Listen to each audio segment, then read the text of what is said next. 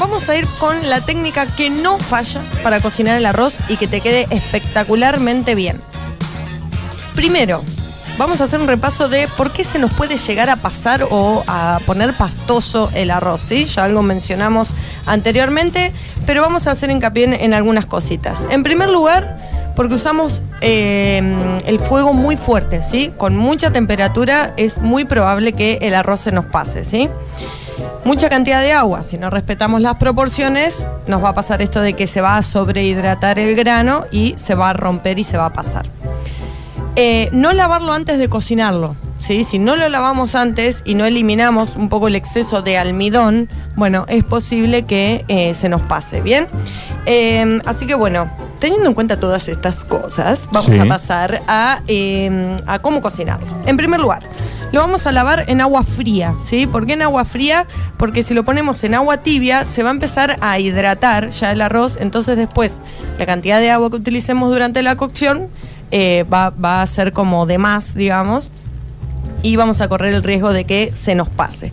Lavado rápido, ¿sí? Lo ponemos en un, en un recipiente, lo cubrimos de agua, lo revolvemos así con la mano y tiramos el agua que se va a poner blanca, ¿sí? Por el almidón que va a ir largando eh, y la vamos a descartar. Y eso lo vamos a repetir tres veces, cuatro veces, dependiendo del tipo de arroz que usemos, ¿sí? Los que tienen más almidón los vamos a lavar un par de veces más que los otros que no tienen tanto almidón. Bien, esto es necesario hacerlo.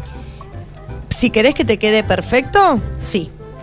¿Bien, bien hecho? Bien, bien hecho. Yo te voy a decir cómo tenés que hacer todo para que te quede perfecto. Vos después haces lo que quieras. Porque cada uno de última es dueño de hacer lo que quiere, ¿no?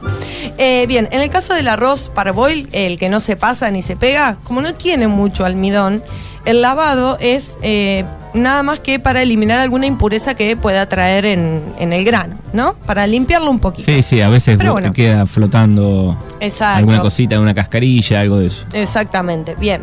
Em, en segundo lugar, vamos a calcular la cantidad de agua que vamos a usar. Como regla general, vamos a utilizar el doble de agua que de arroz. Una taza de arroz, dos tazas de agua, ¿sí?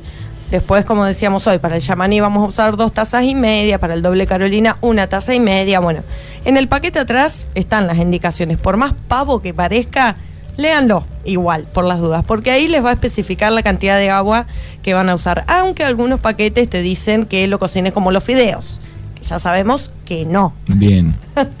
Bien. Em, perfecto. Vamos a seguir por eh, el tercer paso que es, vamos a poner el arroz en la olla, ¿sí? Con el agua, todo junto, frío, ¿sí? Tenemos que tratar de que el arroz quede lo más parejo posible distribuido en la olla, porque eso después no lo vamos a volver eh, a tocar. Entonces, si en algún lado queda más acumulado el arroz, va a tardar más en cocinarse o van a quedar algunos granos No hay que revolver. No, en esta técnica no hay que revolver, ¿sí? Bien. Esta es como la base, base, base. Entonces, el agua con, el con la sal y el arroz lo vamos a poner en primer lugar a fuego fuerte, ¿sí? Que, eh, que esté bien, bien caliente el, como la hornalla, digamos. Y cuando rompe hervor, vamos a bajar el fuego al mínimo. Todo esto con la olla tapada, siempre. Si no tienen una tapa transparente, bueno, pueden ir chusmeando, más o menos, pero traten de no abrirlo, eh, de, de no destaparlo demasiado, ¿sí? Cuando rompe hervor, entonces lo bajamos al mínimo y vamos a esperar unos minutos hasta que el agua de la superficie desaparezca. Cuando ustedes levantan la tapa y ven que ya se empiezan a notar los granos de arroz y no hay agua, en ese momento vamos a apagar la hornalla, vamos a mantenerlo tapado y lo vamos a dejar reposar por 10 minutos. Acá se va a lograr este efecto de la cocción pasiva que decíamos anteriormente, que con el calor residual se va a terminar de absorber el agua que quedó en el fondo. ¿Bien? bien. Pasados esos 10 minutos, 12, 15, dependiendo, ustedes van a ir viendo más o menos, em, podemos terminar esta preparación con una cucharadita de manteca. ¿sí? Le vamos a agregar una cucharadita de manteca y lo vamos a ir rompiendo, porque esto va a quedar todo como unido. Eh, con un tenedor, pero suavemente, porque si no vamos a quebrar o a romper los granos de arroz y no tiene mucho sentido, la verdad.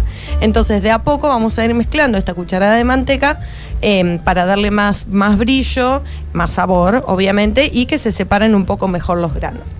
Esta es la técnica base para hacer cualquier tipo de arroz, ¿sí? Algún eh, un truquito o un tip que pueden eh, incorporar para darle más sabor y para que también eh, se, nos, se nos alente, digamos, el tiempo de cocción y no corramos el riesgo de que se nos pase, es antes de, mm, colocar el agua, ¿sí? vamos a hacer en la olla em, un poquito de cebolla con un poco de aceite y sal. ¿sí? Cuando eso queda medio transparente, que ya está blandita, vamos a incorporar el arroz crudo. ¿sí? Eso lo vamos a mezclar y eso se llama nacarar el arroz, que es cubrir el grano de arroz con una capa muy finita, digamos, de materia grasa, que va a hacer que el arroz quede mm, como transparente em, y de un color nácar, por eso se llama nacarar. Entonces a esto después le vamos a agregar la cantidad de agua necesaria para la cocción de este arroz o de caldo, ¿sí? Y ahí vamos a tapar y vamos a hacer lo que dijimos anteriormente. Esta técnica se llama pilaf, ¿sí? En, gastronomía se conoce como arroz pilaf. Em, además de darle un buen sabor, este salteadito de cebolla o de ajo previamente, va a hacer que eh, esta capa de, de, grasa que va a tener alrededor el grano se cocine un poco más lento, ¿sí? Entonces ahí también evitamos el riesgo de que se nos pase. Em, y por último, vamos a hablar del el risotto. Risotto. La técnica del risotto. Vamos a arrancar igual que la técnica del arroz pilaf. Vamos a poner aceite, de oliva, ¿sí? Yo les voy a tirar la receta del risotto clásico, pero existen infinidad de variedades, lo pueden hacer de hongos, de calabaza, con azafrán, le pueden poner carne, le lo que quieran, ¿sí? Cebolla, aceite y sal, ¿sí? De vuelta, vamos a dejar que se dore un poquito, si quieren, para tomar un poquito más de sabor. También le podemos agregar ajo, ¿bien? Vamos a agregar el arroz en crudo, de vuelta vamos a hacer este proceso de nacarado y vamos a desglasar con vino blanco. ¿sí? ¿Qué significa desglasar? Es poner un líquido frío sobre una preparación que está caliente, que va a hacer que todos los sabores que están en el fondo, que se pega un poquito, se levanten y formen parte del el gusto de la preparación. ¿Bien? Hasta ahí está crudo, digamos. Hasta ahí el arroz está crudo, exacto. Cuando se evapora, el, cuando ya no sentimos más aroma alcohol, eh, vamos a ir agregando el caldo o, el líquido que utilicemos para cocinar el arroz de a poco, ¿sí? De a cucharadas. Podemos medir anteriormente el doble ¿sí? De, de, líquido, pero en este caso vamos a ir agregando de a poco, hasta cubrir el arroz. Que no sobrepase mucho el agua, ¿sí? sino que lo vaya cubriendo bajamos el fuego, ¿sí? Fuego mínimo, el risotto tarda más o menos unos 20-25 minutos en hacerse porque lo hacemos muy lentamente. Y vamos a ir revolviendo. En este caso sí se va a revolver el arroz porque no queremos que se nos pegue abajo, ¿bien? Entonces, de a poco, a medida que vemos que se va consumiendo el líquido, vamos a ir agregando de a una cucharada o de a dos em, y vamos a ir revolviendo. Cuando notemos que el arroz ya está listo, que está en su punto, vamos a dejar de agregar líquido, vamos a correr del fuego la sartén o la olla en la que lo estemos realizando y vamos a incorporar manteca. Una cucharada, o sea, para 100 gramos de arroz, una cucharada de manteca, esto sería para una persona, ¿sí? Vamos a agregar una cucharada de manteca, queso rallado, ¿sí? Y vamos a montar esta preparación. ¿Qué significa montar? Mezclarlo rápidamente, ¿sí? Para que toda esa preparación se una y quede con esta textura cremosa tan característica del risotto, ¿sí? Eh, la idea es que cuando nosotros lo servimos en el plato no se desparrame por todo el plato, sino que quede armadito con una linda consistencia. Em, y esto después lo podemos terminar con perejil picado, con ralladura de limón, con un poco de pimienta recién molida. Anteriormente también le podemos poner, como les decía, azafrán, que queda espectacular. ¿Qué tipo de queso aquí? Queso parmesano, queso, alguno que, que se derrita, ¿sí?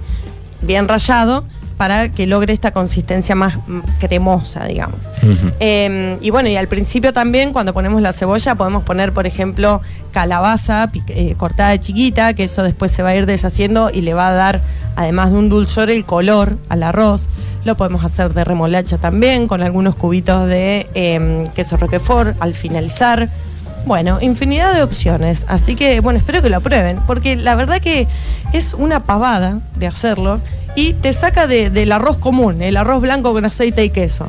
que tiene su encanto, no vamos a decir que no. Pero viva el risotto. Aguante el risotto, sí. Así que bueno, les dejo esta sugerencia para Bueno, muy bien, ahí están las tres eh, recetas. Eh. Sí, era una en realidad, pero, sí, la técnica de cocción, bien, perfecto. El arroz pilaf y el risotto. Perfecto. Bueno, eh, ¿va a venir el viernes? Claro que sí, como siempre. Hay hora de los viernes después del mediodía, así que aquí la esperamos. Bueno, muchas gracias. Vigna aquí en Cocina Express, en Mañanas Urbanas.